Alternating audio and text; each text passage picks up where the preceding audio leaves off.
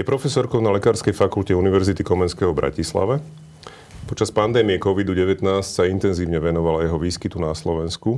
V súčasnosti sa venuje výskytu, ale aj diagnostike ďalších závažných ochorení, ako sú napríklad legionály, ale aj stále aktuálnej téme e, duševného zdravia na Slovensku. Epidemiologička a finalistka Asset Science Award 2022 v kategórii Výnimočná osobnosť vysokoškolského vzdelávania, profesorka Alexandra Bražinová. Vítajte.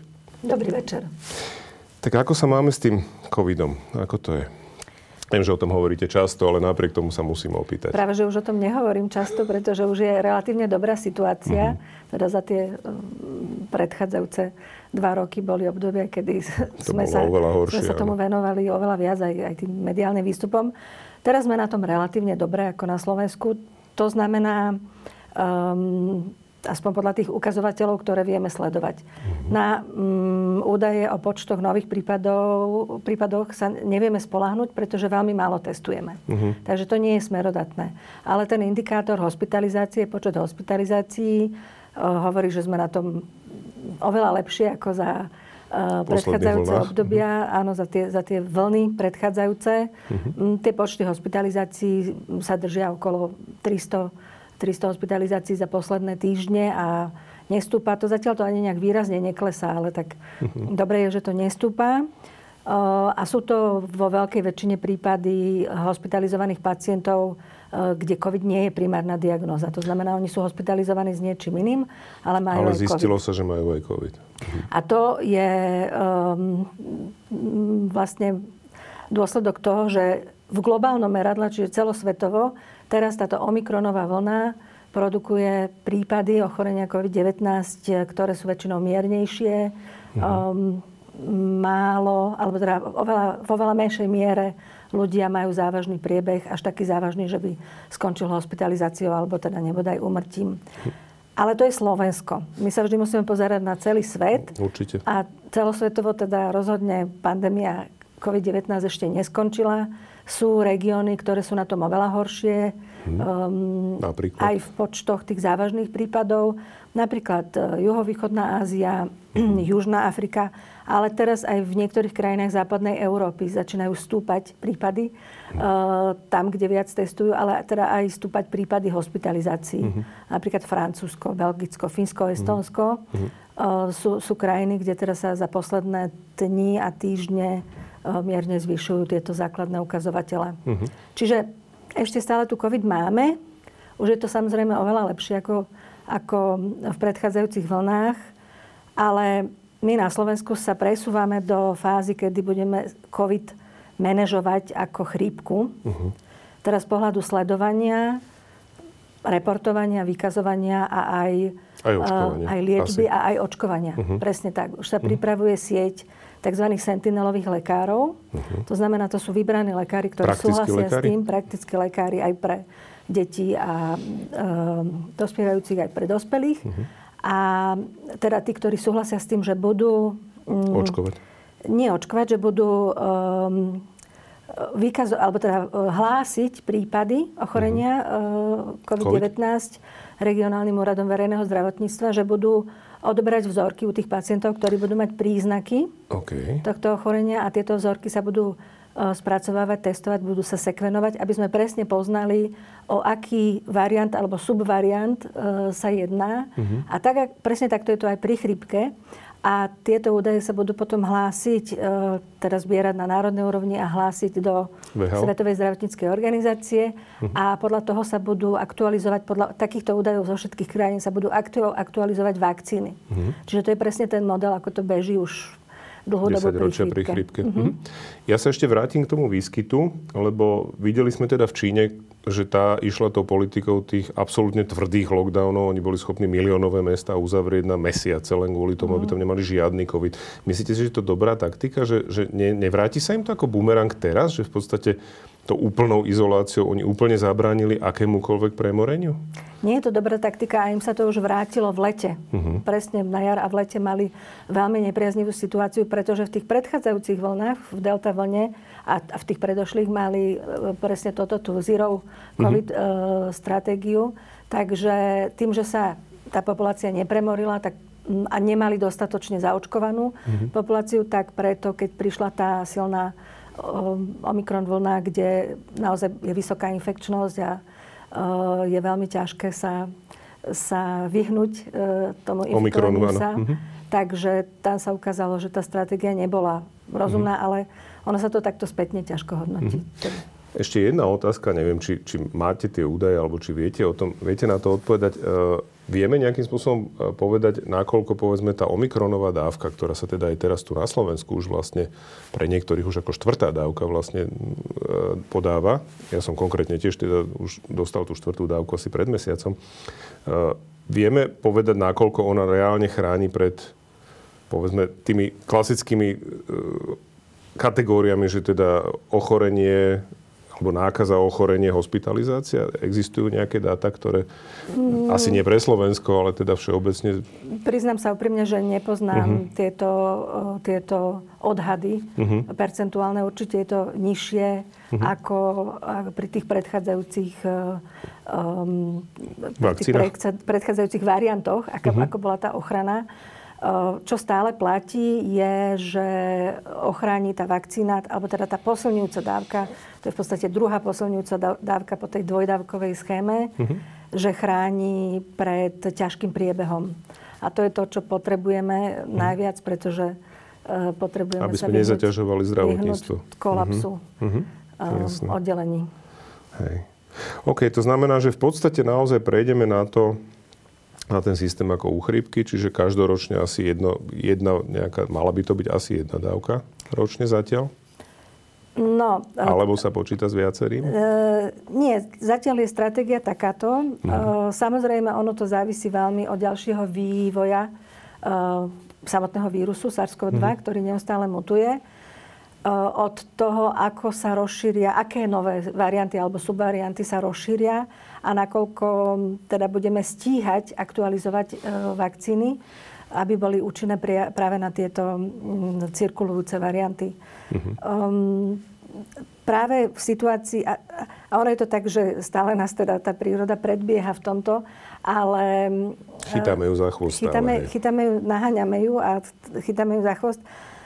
Ale práve v situácii, kde má možnosť vírusa, e, tento vírus SARS-CoV-2 sa rýchlo rozšíriť, pretože je tá populácia e, málo, do, do nízkej miery imúnna, čiže veľká časť populácie je vnímavá, ako napríklad tá Čína, tak to je práve tá živná pôda, kde sa ten... Ten púl, kde to dokáže zmutovať. Kde sa to mhm. dokáže, uh-huh. kde ten vírus dokáže mutovať a hlavne, kde si môže vyskúšať tie nové mutácie a presadia ano. sa tie, ktoré vedia infikovať uh, najviac ľudí za krátku dobu. Čiže uh, keby sme vedeli zaočkovať uh, celú populáciu globálne naraz, tak by sme zastavili to šírenie, ale uh-huh. to sa samozrejme ukázalo ako nereálne a práve to je to, čo mm, spôsobuje, že napriek tomu, že sme tvrdili, že už rok, ja to pamätám, že už rok 2021 bude 100 pandémií, potom sme sa teda posunuli, že 22, 22. takže zatiaľ uh-huh. sa mhm. to nedarí. Uh-huh. Ale dobrá správa je, že ten vývoj zatiaľ je taký, že tie,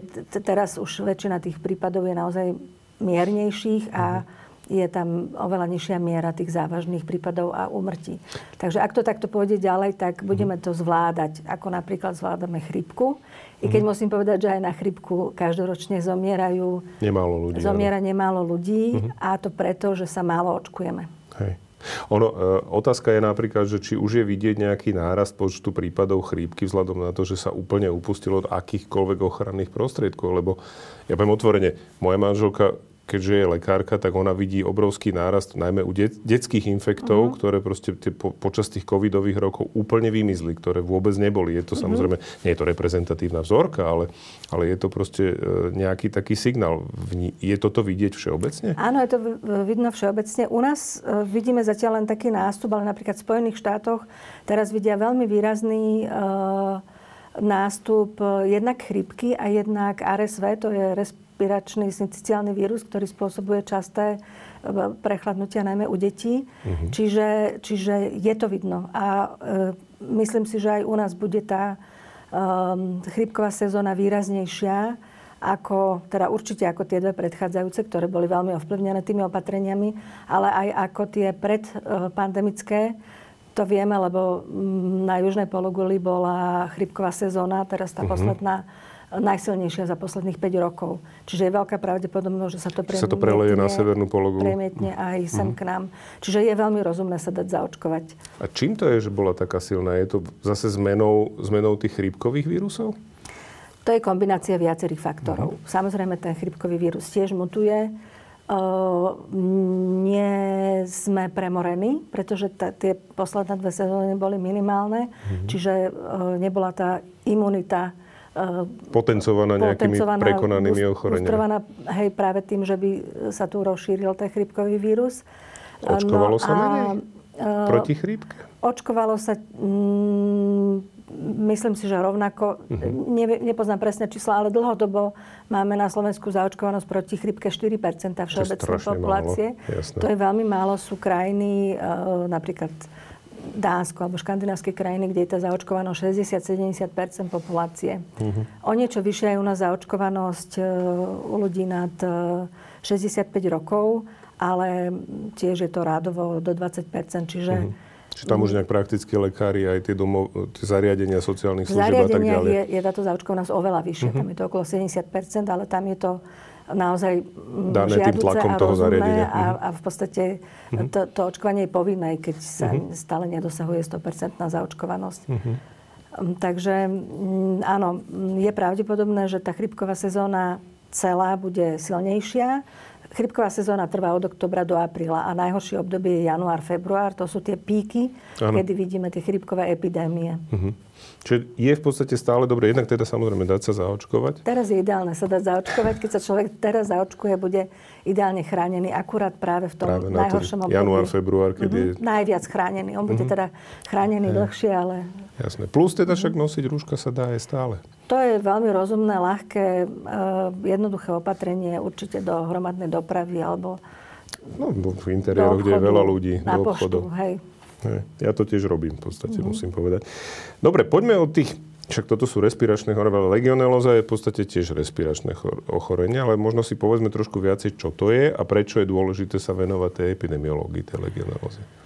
Legionelóza, alebo teda legionárska choroba, uh-huh. je e, ochorenie spôsobené baktériou, ktorá, mikroorganizmom baktériou, ktorá sa volá legionela pneumofila. Spôsobuje ťažké zápaly plúc teda e, spomínam to preto, lebo um, pracujem na Ústave epidemiológie Lekárskej fakulty Univerzity Komenského uh-huh. a práve toto ochorenie tam diagnostikujeme už 10 ročia a donedávna to bolo jediné pracovisko na Slovensku, ktoré diagnostikovalo uh-huh. legionelózu v, v ľudských vzorkách. Uh-huh. Um, tá, toto ochorenie e, človek Eh, teda dostane vzdušnou cestou, ten mhm. prenos je vzdušnou cestou a veľmi často je to eh, vdýchnutím kvapôčok, kde sa tá legionál nachádza s tým, že tie legionely veľmi často kolonizujú zdroje vody, napríklad vodovodné potrubia, mm. alebo sa nachádzajú v chladiacich vežiach rôznych veľkých... Klimatizačných zariadení. Klimatizačných alebo... zariadeniach. Tak dostala uh-huh. vlastne táto choroba svoje meno, pretože... To som sa chcel opýtať, hej, kde to zobrala. To, pretože to bolo v Spojených štátoch, v hoteli, kde boli ubytovaní legionári na zjazde uh-huh. a vlastne tam uh, mnoho z nich ochorelo a niektorí aj zomreli uh-huh. a vlastne uh, zistilo, alebo teda oni sa nakazili z klimatizácie v tom uh-huh. hoteli a preto bola pomenovaná, uh, pomenovaná toto ochorenie ako legionárska choroba. A my sa tomu teda dlhodobo venujeme, nie ja osobne, ale moje kolegyne, ale pracujeme na tom, aby sa zlepšila diagnostika, aby sme presne vedeli určiť seroskupiny týchto, uh-huh. týchto mikroorganizmov, aby sme mohli urobiť tú, e, to epidemiologické vyšetrovanie, Čiže nielen potvrdíme, že áno, tento človek s pneumóniou má legionelózu, uh-huh. ale aj e, zistíme vyšetrovaním v životnom prostredí, odkiaľ sa nakazil uh-huh. a e, zabránime ďalšiemu šíreniu. Uh-huh. E, to znamená, um, v spolupráci s um, Úradom verejného zdravotníctva, s laboratóriom, ktoré skúma výskyt legionel v životnom prostredí, vo vodách najmä, um, sa nám, teda cieľ je, aby sa nám darilo odhalovať práve tie zdroje, odkiaľ uh-huh. sa tá, tá epidémia šíri. Uh, toto sa u nás doteraz nerobilo, uh-huh. ale vo väčšine krajín Európy takéto epidemiologické šetrenie bežne pre, prebieha a darí sa im práve od, odhalovať tie zdroje. zdroje, tie chladiace veže, klimatizačné zariadenia. V nemocniciach?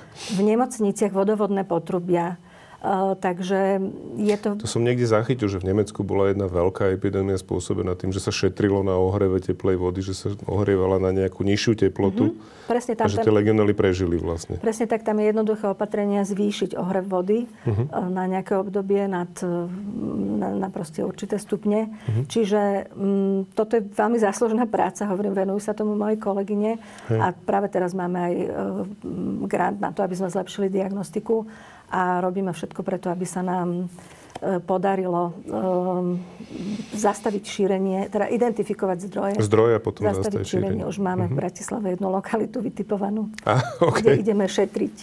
Tak dúfajme, že ak to teda je tak, tak sa to aj rýchlo podarí zlikvidovať, lebo to sú väčšinou také hromadné potom infekcie. Ak si spomínali, je ten hotel alebo uh-huh. také tie nemocnice, že to potom očividne je nejaké, nejaké také ohnisko, nie?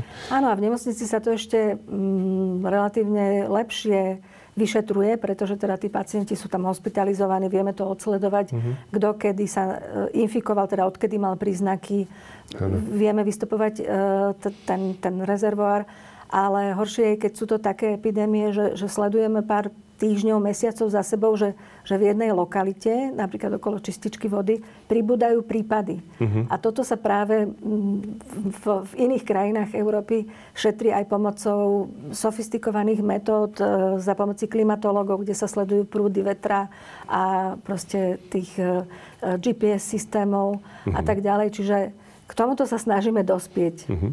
Tak v Bratislave máme dve čistiarne odpadových vôd, takže to tiež môže byť samozrejme jeden zo zdrojov, lebo môže. ešte nefunguje v podstate ten, ten posledný stupeň čistenia, ktorý by mal byť vlastne tá dezinfekcia tej vody odpadovej. To, to ešte stále nie je.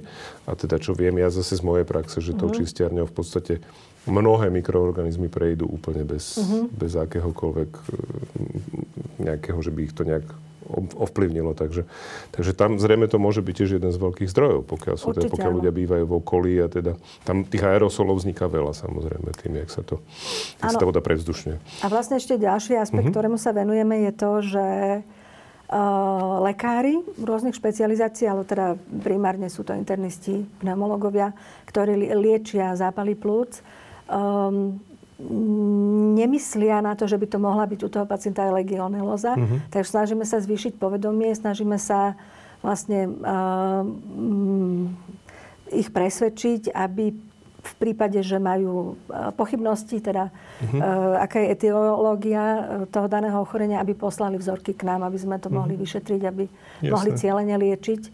Um, I keď tá liečba je tam v celku jednoduchá, ona aj, stačí často aj empirická antibiotická liečba, ale uh-huh. pre nás je to dôležité práve, práve aby sme dopatrali ten, ten zdroj. To bol taký win-win, že v podstate aj pacient má istotu, že je dobre liečený a súčasne aj vy dostanete zase dáta, ktoré potrebujete. My dostaneme dáta, ale my tie dáta použijeme na to, aby sa, sa nenakázil zdroj. niekto iný, uh-huh. aby sme to stopli. Není to len dáta pre dáta, samozrejme. tak som to nemyslel. Uh, Posuniem sa trošku ďalej. Vy ste pre nás časopis vlastne v auguste písali článok o epidémii duševných porúch, alebo teda tak sme to nejakým spôsobom vnímali vtedy, že teda vyzerá to, že tu máme nejakú epidémiu duševných porúch. A tam bolo, nie, bolo niekoľko vecí spomenutých, na ktoré som sa chcel opýtať, lebo spomínate tam určitú pyramídu starostlivosti. Možno by sme si mohli na začiatok vysvetliť, čo je tým myslené pre tých, ktorí nečítali ten článok. Mm, hovoríme o epidemiológii duševných poruch, ale v podstate taký širší termín je epidemiológia duševného zdravia. zdravia. To je téma, ktoré sa ja dlhodobo venujem. A duševné zdravie je samozrejme uh, široké spektrum od stavu, kedy sa cítime psychicky úplne fit, až po stav, kedy um, nie sme schopní fungovať v dôsledku príznakov, uh, väčšinou dlhodobých, a teda väčšinou je to dôsledok nejakej už rozvinutej duševnej poruchy. No a e, aby sme toto spektrum mohli nejak ovplyvniť službami starostlivosti o duševné zdravie, tak sa to nazýva, tak na to teda tie služby musia byť k dispozícii. Také najviditeľnejšie sú psychiatrické služby, alebo teda služby psychiatrickej starostlivosti, a to je teda nemocničná starostlivosť a ambulantná starostlivosť. Tá nemocničná starostlivosť, to znamená hospitalizácia z dôvodu duševnej poruchy, to je tá špička tej celej pyramídy tých služieb, keby sme si ich nakreslili. Tie ambulantné služby by boli teda tá vrstva pod tým, tá je, uh-huh. tá je oveľa širšia. Ambulantní psychiatri liečia duševné poruchy, nielen tie závažné, alebo stredne závažné, ale aj ľahké. Menej závažné. Menej závažné. Uh-huh. Tá vrstva pod tým to je psychoterapia, ktorú poskytujú buď psychiatri, na to vyškolení, alebo teda psychoterapeuti, ktorí... Čiže psychológovia s nejakým tréningom? Áno. Väčšinou? A psychológovia. Mm-hmm. S tým, že psychológovia e, tiež e, môžu byť teda... Tam sa to tiež potom delí na, na rôzne špecializácie, mm-hmm. ale tiež to môžu byť psychológovia aj s psychoterapeutickým výcvikom. Mm-hmm. No a um, taká vrstva, um, ešte v podstate tá najširšia, ten spodok tej pyramídy, to sú, um, to sú také služby, ktoré by mali dost, byť dostupné každému v jeho okolí. To je taká komunitná starostlivosť, um, ktorá u nás nie je vyvinutá veľmi.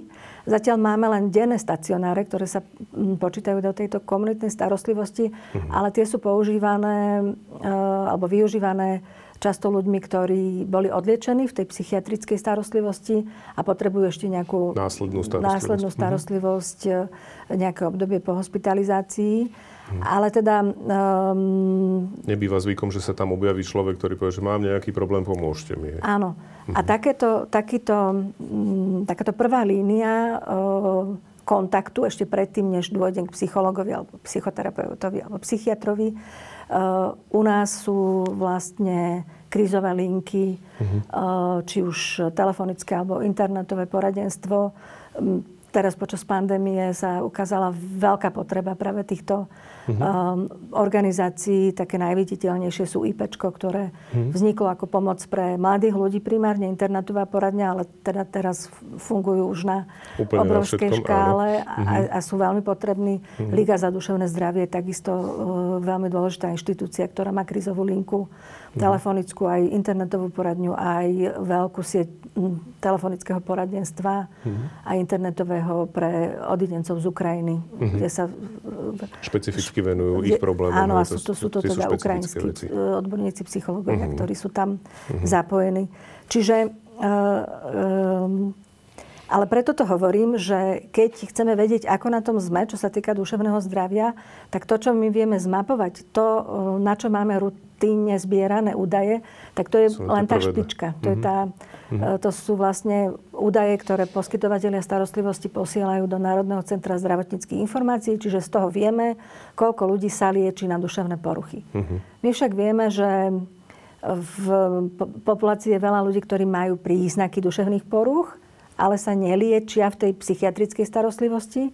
A e, je veľmi dobré, keď, ak sa liečia, alebo teda ak využívajú tie ostatné služby, čiže mm-hmm. neviem, psychológa, psychoterapeuta. Alebo nejakú tú pomoc teda z tej základnej, základnej pomoci. Áno, mm-hmm. presne tak. A čo nám úplne chýba je prevencia. Tá by mala byť, tá by mala byť báza a mm-hmm. tam, tam pár lastovičiek sa tu nachádza, ale... Spomeňme ich aspoň, keď už... Lebo to je dôležité. Je to dôležité. Mm-hmm. Dôležité je povedať si, že uh, duševným poruchám sa dá predchádzať, mm-hmm. respektíve dá sa urobiť uh, veľa pre podporu dobrého duševného zdravia. Samozrejme, je to uh, určitá určité zásady, sú to určité zásady psychohygieny, kde každý sa môže starať o svoje duševné zdravie tak, aby zvládal tú záťaž mm, bežného života alebo aj tých závažnejších krízových situácií, situácií, stresových. Uh-huh. Ale e, v prípade, že takto. Um, je veľmi dôležité, aby sa posilňovalo dobre duševné zdravie už u malých detí. Uh-huh. Eh, pretože keď sa oni naučia zvládať tie záťažové situácie, či už také malé bežné, alebo aj také väčšie, mm-hmm. tak eh, nebudú sa tie negatívne vplyvy tých, tých nepriaznivých mhm. situácií mm-hmm. v nich kumulovať mm-hmm. a e, teda neprepuknú vo forme nejakej duševnej poruchy. Mm-hmm. E, toto nemusíme vymýšľať. Programy na posilnenie týchto zvládacích zručností existujú. Uh-huh. V niektorých krajinách sú súčasťou bežného školského, bežného vzdelávacieho programu. Uh-huh. U nás máme niekoľko takýchto programov, ktoré sú realizované občianskými združeniami, ktoré uh-huh. teda zistili, že takéto programy fungujú a že by bolo dobre ich tu mať. Uh-huh. Um, hovorím to preto, že jeden z týchto programov koordinujem. Pred uh-huh. desiatimi rokmi sme ho priniesli na Slovensko. Je to program, ktorý sa volá Zipiho kamaráti, má aj voľné pokračovanie kamaráti Jablčka. Uh-huh. Je to pre deti vo veku 5 až 10 rokov a vytvorila ho britská organizácia mimovládna Partnership for Children pred 20 rokmi. Uh-huh. Zaujímavosťou je, že tí Briti ho vytvorili ako prevenciu pred samovražednosťou. Alebo teda um, ako prostriedok na zníženie samovražednosti, lebo pozorovali odborníci ešte koncom 90. rokov vysokú mieru samovražednosti u mladých ľudí. Mladistvých a mladých. Najmä u uh-huh. mladých mužov, uh-huh. ako celosvetovo. A rozmýšľali, čo sa dá urobiť, um, ako znížiť túto samovražednosť, túto mieru uh-huh. samovražednosti. A teda prišli na to, že je dôležité uh, posilniť tieto sociálne a životné Schopnosť schopnosti, zvládať. Mhm. schopnosti zvládania už u malých detí, aby keď dospejú do tej mm, puberty, e, do toho e, do, mlad, do veku mladej dospelosti, tak proste mm-hmm. budú vedieť zvládať tú záťaž a teda nedospejú k tomu, že by si siahli na život. Mm-hmm. Takto bol vyvinutý ten základný program. Mm, je veľmi dobre prepracovaný, vytváral sa dlho, skúšal sa na pilotných skupinách a je tak dobre urobený, že funguje univerzálne v asi 35 krajinách sveta rôznych kultúr, rôzneho historicko-spoločenského pozadia. Mm-hmm. Pretože um, pre deti v tom veku, 5 až 10 rokov, je to jedno z akej sú kultúry, ale tie bežné veci, čo riešia, čiže priateľstvo, konflikty, uh-huh. ako komunikovať, ako povedať to, že ma niečo trápi, uh-huh. tak to je všade rovnaké. Uh-huh. Čiže takéto programy sú. Teraz som zachytila diskusiu myslím, že bolo to z iniciatívy ministerstva školstva, uh-huh. kde práve zaznelo, že treba posilniť vo vzdelávacom programe toto ono sa to volá e, programy sociálneho a emocionálneho učenia. Uh-huh. A vlastne budujú sa v tých programoch so, e, sociálne a emocionálne zručnosti. Uh-huh. Čiže presne toto. Ako uh-huh. komunikovať, ako spracovať pocity, ako uh-huh. riešiť konflikty, ako zvládať záťaž. Toto sú veci, ktoré riešime všetci z nás. Hej. Keď sa to tie deti naučia, tak sa, to, tak sa to samozrejme potom preniesie spolu s nimi aj ďalej. Už majú nejakú zručnosť, ktorá im môže pomôcť potom. Určite. Uh-huh. Jasné, ale teda e, spomenuli ste v tom článku ešte jeden takýto uh-huh. program, ktorý už skôr je zameraný asi na dospelých. Uh-huh. To je to MFHA? Dobre, alebo áno, MHFA? Áno, e, MFHA. Áno. Mental, uh, nie. MFH, MHFA. MHFA. Áno, Mental Health. Hej, Mental Health First Aid. Áno. To znamená prvá pomoc pre duševné zdravie. zdravie. Uh, to je program, ktorý beží už 10 ročia tiež v mnohých krajinách. Z tých veľkých spomeniem Austráliu, Spojené štáty, Veľkú Britániu. A ten program funguje tak, že skupina odborníkov vyškolí lajkov, to znamená kohokoľvek, uh-huh v mm, základoch o duševnom zdraví, čiže ako sa starať o svoje duševné zdravie, mm, základné informácie o duševných poruchách, aké sú príznaky, aký je priebeh, taktiež o sieti odborníkov, kam sa obrátiť v prípade potreby. A títo odborníci potom fungujú ako tzv v angličtine je to teda mental health first aiders, ano. čiže takí záchranári pre, pre prvú pre Pracovníci duševné, prvej pomoci, áno. Pre duševné, ale pre duševné zdravie uh-huh. špeciálne. Áno. A oni mm, robia svoju prácu, čiže normálne robia povolanie tak ako uh-huh. doteraz, akurát, že sú teda takí citlivení na, na vnímanie mm, svojho okolia, teda toho, či sa s ich blízkymi alebo kolegami nedieje niečo v zmysle uh-huh. narušeného duševného zdravia. A keď uvidia u svojho, alebo aj v rodine samozrejme, keď uvidia u svojho blízkeho, že, že zrejme má nejaké duševné problémy, nejakú, prežíva nejakú duševnú krízu, pretože poznajú tie príznaky, boli v tom vyškolení. Mm tá, a takisto boli vyškolení v tom, ako ho osloviť, ako začať konverzáciu, ako sa začať o tom baviť. Mm-hmm. Takže oni sami iniciatívne mm, sa snažia pomôcť takémuto človeku, aj s tým, že teda jednak mu poskytnú tú, tú prvú pomoc, že porozprávame sa o tom, čo ťa trápi mm-hmm. a jednak, keď je to uh, náročnejšie, mm-hmm. vážnejšie, tak vedia, kam ho môžu odkázať, uh, vyhľadať účinnejšiu pomoc. V týchto krajinách, čo som spomenula, to funguje tak, že veľké firmy, veľkí zamestnávateľia vyškolia skupinu svojich zamestnancov práve v tomto uh-huh. programe, aby tí potom pôsobili ako takíto záchranári na pracovisku. Uh-huh. Asi sa im to očividne oplatí, pretože strácať zamestnancov kvôli aj duševným problémom asi je drahšie ako Určite áno, duševné pomáhať. poruchy sú sú, e, patria medzi skupinu ochorení, ktorá spôsobuje najväčšiu záťaž v spoločnosti v zmysle e, zdravotného postihnutia a mhm. práce, teda práce neschopnosti a zdravotného postihnutia. Čiže uh-huh. je veľmi rozumné, keď to vezmem z tohto ekonomického pohľadu, e, zamestnávateľom investovať do tohto. Ja to hovorím už, už dlhodobo. My sa venujeme odjak živa bezpečnosti a ochrane zdravia pri práci, ale z toho, pohľadu, z toho pohľadu fyzického. Uh-huh a toto je práve presne e, adresované tomu duševnému zdraviu pri práci, ale samozrejme aj ano. celkovo v živote. No ono to dokonca môže pomôcť, ja si myslím, aj tej samotnej konkrétnej bezpečnosti pri práci, lebo človek, ktorý nie je v pohode, je, rieši svoje problémy, je nejakým spôsobom vo svojom vnútornom svete, mm-hmm. tak je mhm. schopný oveľa skôr si aj ublížiť v rámci práce, lebo si nevšimne, že Presne mu hrozí nejaké nebezpečenstvo. Čiže je to v zásade naozaj v záujme tých zamestnávateľov. Určite. Mm-hmm. Zdravie je len jedno. Sa hovorí, nie Áno. celkového nie, zdravia bez duševného zdravia. Hej, to je pravda. Uh, vy ste v tom článku ešte spomínali, že teda ešte neboli v tom čase, keď, keď ste ho ešte neboli údaje za rok 2021 Uh, eh, ohľadom výskytu vlastne duševných poruch v populácii v súvislosti s COVID-19. Aj keď teda už tam píšete o tom, že dá sa predpokladať, lebo už v iných krajinách tie dáta sú a je tam vidieť nejaký náraz, tak sa opýtam teraz, že teda už máme nejaké dáta a ako to vyzerá? Mm, za rok 2020 uh-huh. z tých údajov, ktoré som spomínala, to znamená tá psychiatrická uh-huh.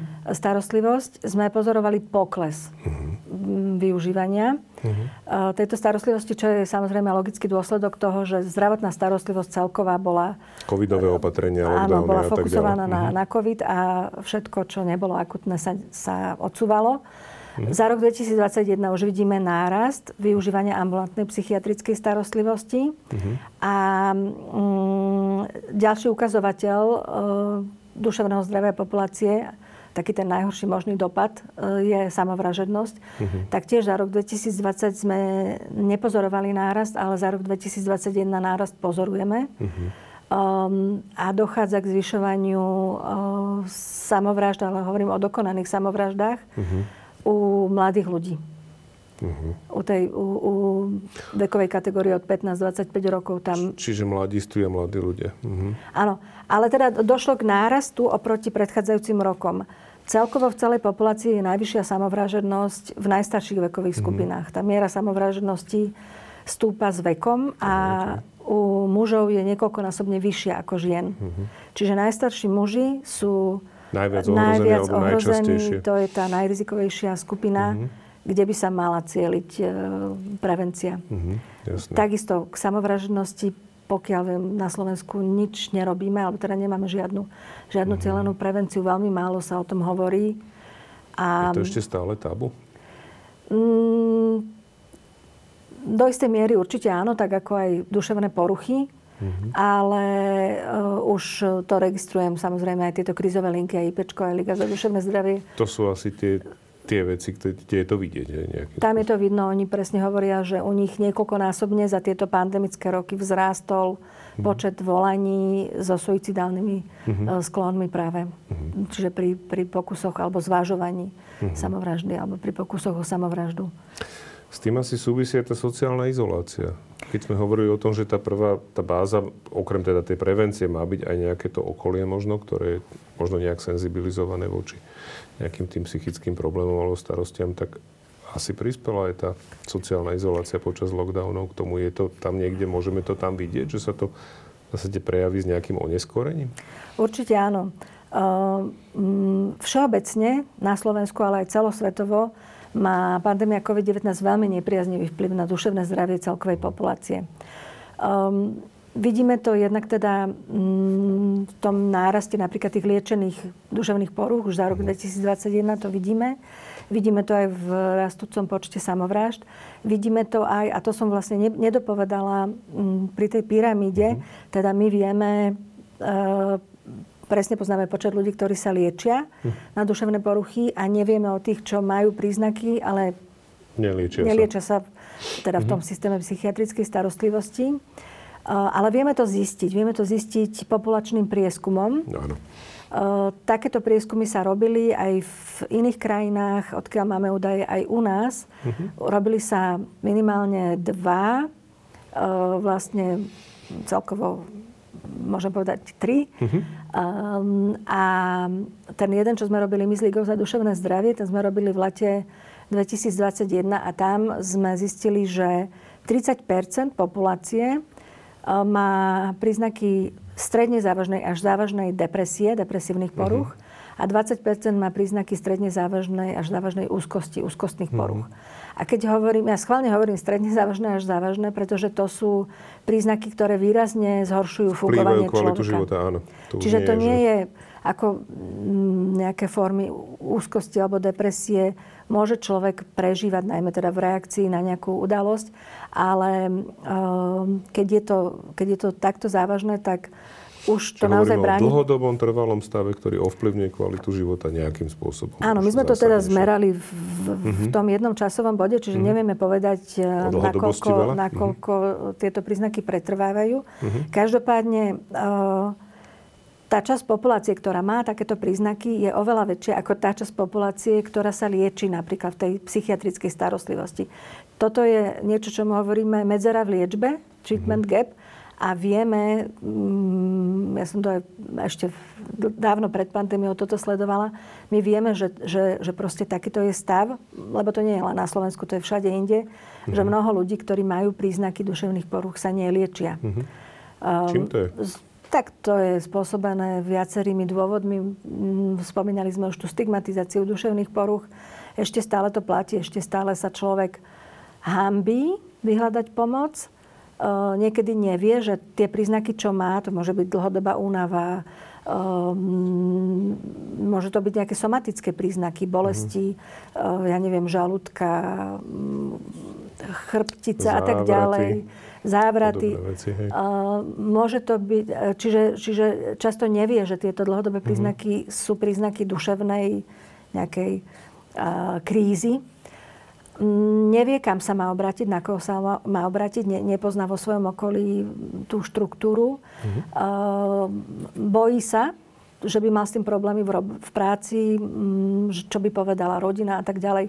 Čiže um, je, je uh, súhra týchto nepriaznivých faktorov, ktorá mm-hmm. spôsobuje to, že často to človek odkladá, uh, s tým, že snad to prejde. Um, veľmi áno. často Áno, nie.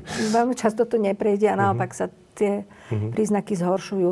Druhá vec je, že niekedy aj človek chce teda uh, už využiť pomoc, a tá sieť je momentálne preťažená, teda najmä keď hovoríme o tej psychiatrickej starostlivosti. Tak tam počúvame stále, že je obrovský problém a špecificky s detskými psychiatrami, ktorí v podstate skoro nie sú. Mm-hmm. Čiže keď hovoríme o, o sklonoch, e, samovražených sklonoch u mladistvých, tak to je presne tá oblasť, mm-hmm. kde asi Skutočne by si to, to pýtalo rýchlu, rýchlu nejakú akciu. Aj keď neviem si predstaviť, ako rýchlo dostaneme niek- niekde detských psychiatrov. To asi úplne rýchlo nejde. To určite nie, pretože tá, to vzdelanie, vzdelávanie, následná špecializácia trvá roky, čiže... Hej. Ale musíme to riešiť teraz. Je to veľmi náročné. Náročný odbor, mm. hej, jasné. No, ono, uvidíme, ako to celé dopadne s ohľadom na situáciu, ktorú máme teraz, však teda prebieha nám tu nejaký, nejaký štrajk a tak ďalej. Ale e, posuniem sa trošku ďalej aj v súvislosti s tou nomináciou na tú cenu SC Science Award, lebo vás nominovali teda v tej kategórii vysokoškolského vzdelávania a vy teda samozrejme učíte. A opýtam sa, čo, čo teda, prečo je to, lebo očividne je to niečo, čo vás naozaj baví. Opýtam sa prečo a čo to pre vás znamená, to vzdelávanie? Uh, ja som sa, ja to hovorím tak, že ja som sa našla v uh-huh. tomto odbore epidemiológia aj vo výučbe, aj vo výskume uh, tohto odboru. Je to vedný odbor, ktorý um, nám umožňuje skúmať takmer čokoľvek, čo súvisí so zdravím, pretože v epidemiológii my e, sledujeme distribúciu, čiže rozšírenie, rozmiestnenie ochorení v populácii uh-huh. a ich determinanty. Uh-huh. To znamená faktory, ktoré Čím je to môžu mhm. súvisieť uh-huh. s ich, so vznikom a uh-huh. progresiou, eventuálne šírením tých chorôb. A hovoríme o všetkých chorobách, všetkých zdravotných stavoch, nielen infekčných, keď často sa epidemiológia spája práve s infekčnými ochoreniami. Napokon tak vznikla, ale teda už to dávno uh-huh. neplatí v epidemiológii.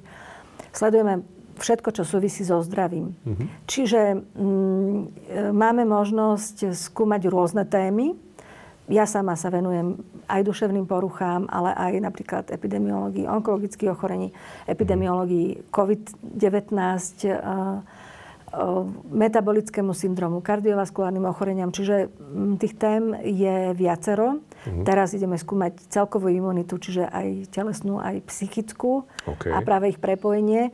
Ale uh, krása... Zastavím, ako sa, to, ako sa také niečo skúma?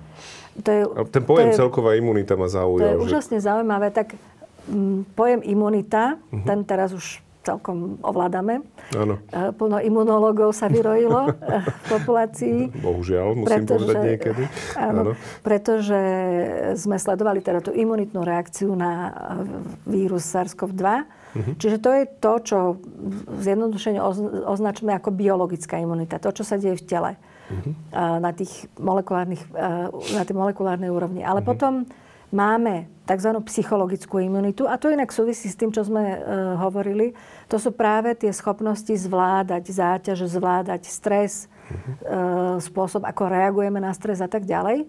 A na to um, sú tiež vyvinuté uh, sofistikované dotazníkové nástroje, ktoré uh, zmapujú túto úroveň psychologickej imunity uh-huh. um, a povedia teda, um, vyhodnotia, či je človek na tom dobré alebo zlé, tak ako aj s tou telesnou imunitou. Uh-huh.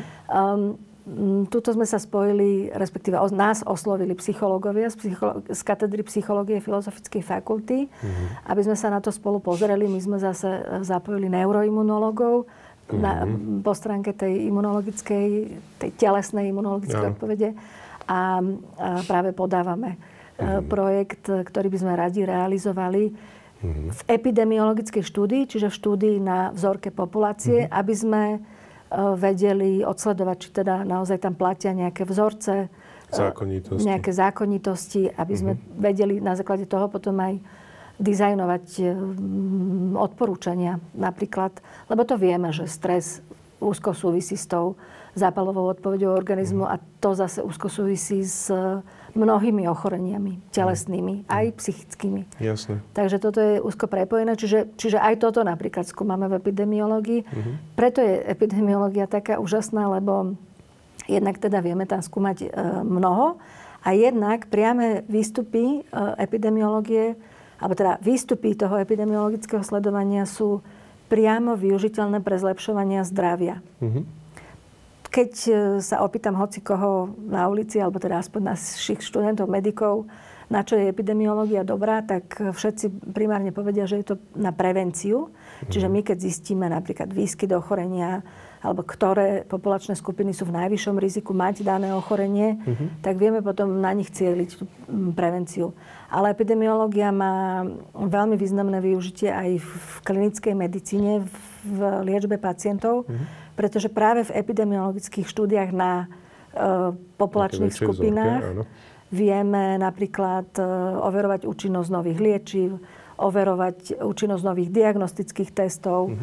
Uh, vieme vo veľkých observačných štúdiách vieme porovnať účinnosť rôznych postupov terapeutických. Mm-hmm. Čiže vieme priamo zlepšovať liečbu mm-hmm. tým, že e, analizujeme mm, vzťahy medzi mm, určitým ochorením a rôznymi faktormi, či už mm-hmm. faktormi liečby alebo faktormi osobnej rodinnej anamnézy, životosprávy a tak ďalej. Mm-hmm. Takže, takže mm, epidemiológia je podľa mňa kľúčový nástroj pre medicínu založenú na dôkazoch, pretože mm-hmm. práve generuje tie dôkazy. Hej, na, ktorej, na ktorých e, by mala byť medicína postavená a podľa ktorých by sa mali mm-hmm. odborníci v medicíne rozhodovať. Rozhodne by sa mali, tak dúfajme, že to aj aspoň, aspoň robia tí, ktorí, ktorí sú schopní a ochotní vás počúvať. A keď vás tak počúvam, tak si hovorím, tá druhá otázka, ktorú som mal tak pripravenú, že ako vlastne zaujímate tých, tých študentov, tak to je asi už celkom ako zodpovedané. Že? Eh, no, Sú áno. nejaké špeciálne triky, ako, ako zaujať tých, tých mm. študentov? Alebo je to už dané tým, že keď niekto sa prihlási na takýto odbor, tak v zásade vie, do čoho ide a, um, a, a v podstate chce? Takto, eh, my učíme všetkých medikov epidemiológiu, mm-hmm. čiže majú to povinne, je to, je to povinný predmet. Okay. Čo je však zaujímavé, teda tento predmet majú medici, posluchači všeobecného lekárstva aj zubného lekárstva v piatom ročníku, čiže mm. oni sú už takmer hotoví, mm. majú za sebou všetku teóriu, majú za sebou takmer celú kliniku. Napriek tomu ja som teda s úžasom, um, takým tým nepriaznivým, uh, až, až šokom zistila, že oni v tom piatom ročníku um, nevedia, čo presne znamená tá medicína založená na dôkazoch, odkiaľ mm-hmm. tie dôkazy pochádzajú, mm-hmm. kde ich hľadať a ako sa na základe nich rozhodovať. Toto ma teda, mm, fa, nie, nie že fascinuje, šokuje, ako v tom, mm-hmm. v tom negatívnom slova zmysle. Uh, a toto je to, čo sa snažím zmeniť mm-hmm. spolu s mojimi kolegami. My sme mm, za posledný rok, odkedy teda vediem tento ústav epidemiológie, úplne zmenili náplň výučby hmm. a mm, dizajnujeme to tak, ako ja viem, že sa učí epidemiológia aj napríklad uh, v mnohých krajinách, vyspelých krajinách Európy, ako tomu hovoríme, alebo v Spojených štátoch. Zmeny, hlavne? Zmeny sú v tom, že učíme študentov metódy epidemiologické, hmm. deskripciu, analýzu, hmm. typy štúdií, učíme ich kriticky čítať vedeckú literatúru.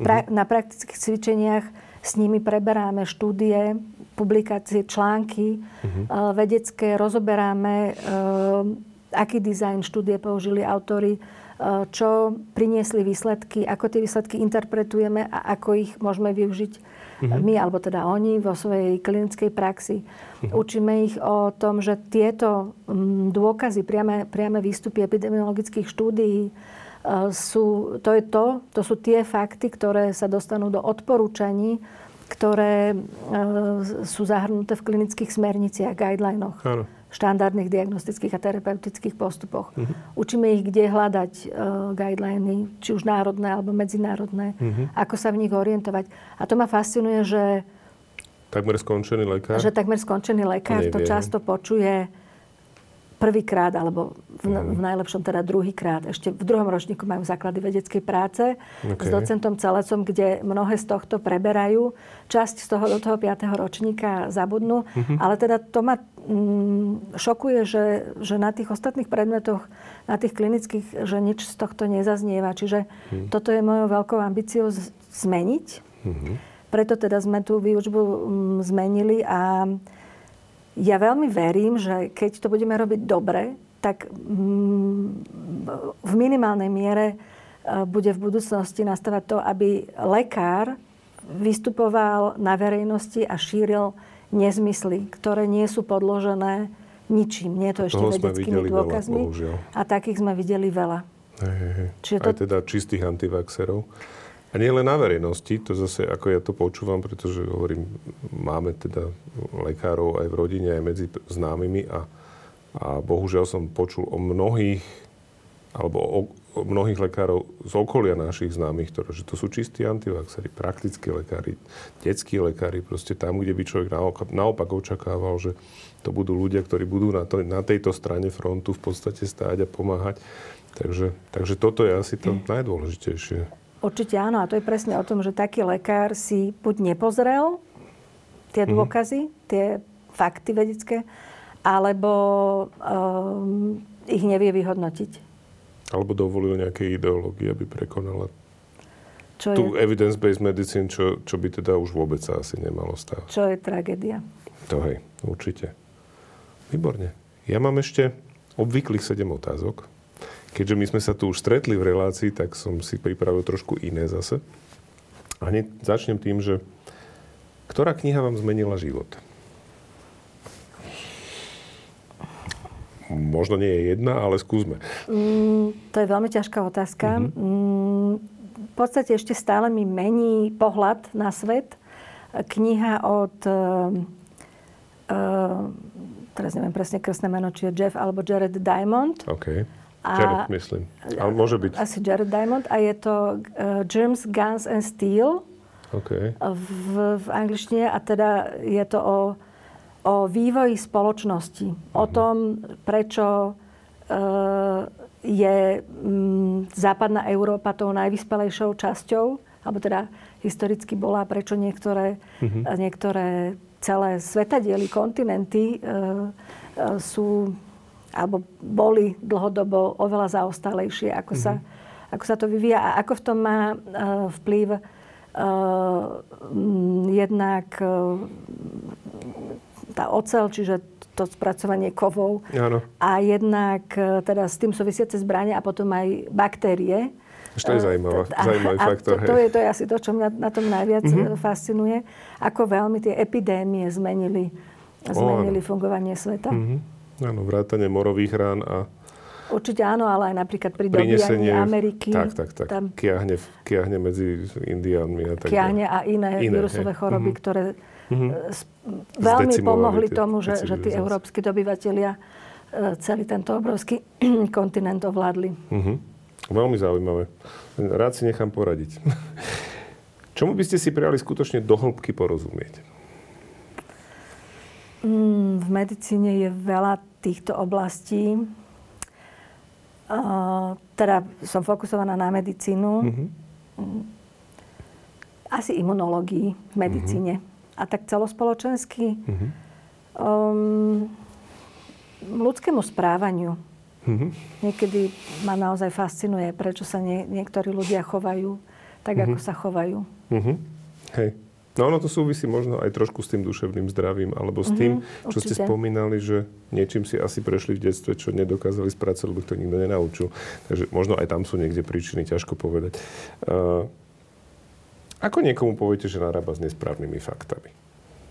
O tom sme sa tu teraz bavili, mm-hmm. ale teda v priamej možno konfrontácii. Keď... Už, už som sa poučila počas pandémie, keď som sa snažila presvedčiť mnohých mm-hmm. ľudí, ja, ja neviem, o pôvode vírusu alebo o spôsobe šírenia, o, o význame očkovania, že je to veľmi ťažké. Takže zostávam pri tom, že pri, takom, pri takejto komunikácii, že hovorím teda za seba, že ja som si naštudovala uh, takéto zdroje, viem o výstupoch týchto konkrétnych štúdií a ja viem, že je to takto. Možno ty máš iné uh-huh. informačné zdroje. Uh, s tým, čo hovoríš, ja nesúhlasím, lebo ja to vidím inak, ale zostávam teda uh-huh. na tej rovine Hej. seba. Jasné. Aká bola najzvláštnejšia otázka, ktorú ste v živote dostali? Spomeniete si? Mm, najzvláštnejšia otázka. Ste mali tých rozhovorov za posledné roky nemálo. Mm-hmm. Našla sa nejaká otázka, ktorá vás vyložene zaskočila, prekvapila? Že... Asi táto.